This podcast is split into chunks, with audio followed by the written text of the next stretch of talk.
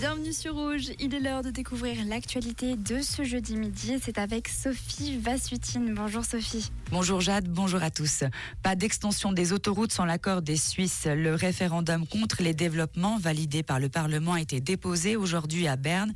Elle est munie de 100 000 signatures. Précisons qu'un projet Romand fait partie des dossiers mis en cause par l'Alliance Stop à la folie autoroutière, une extension de l'axe Le Vengeron, Copet, Nyon.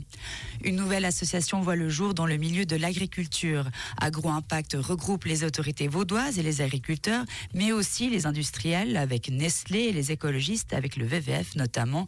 L'objectif commun, réduire l'empreinte carbone de l'agriculture en Suisse. La nouvelle entité a été présentée hier.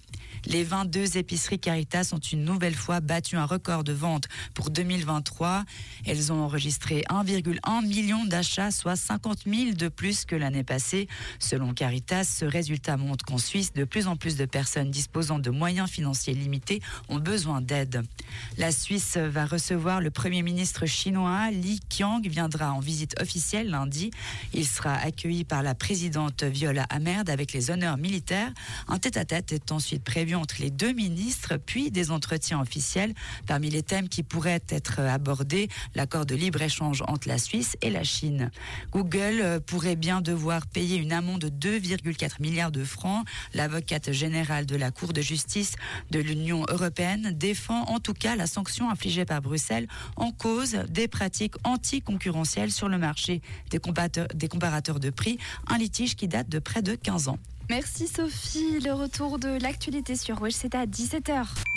Comprendre ce qui se passe en Suisse romande et dans le monde, c'est aussi sur Rouge. Et on peut le voir en ce moment, il ne fait pas très très beau. Hein. Il y a même un ciel assez couvert.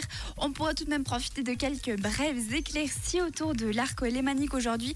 Et puis en Valais, c'est grand beau soleil avec une faible bise aujourd'hui, 40 km/h de vent en moyenne. Et pour les températures, j'espère que comme moi, vous avez sorti les collants thermiques car il fait frisquet, notamment à Balègue où on attend moins 3 degrés au meilleur de la journée. Dans le secteur de Martigny, ça va grimper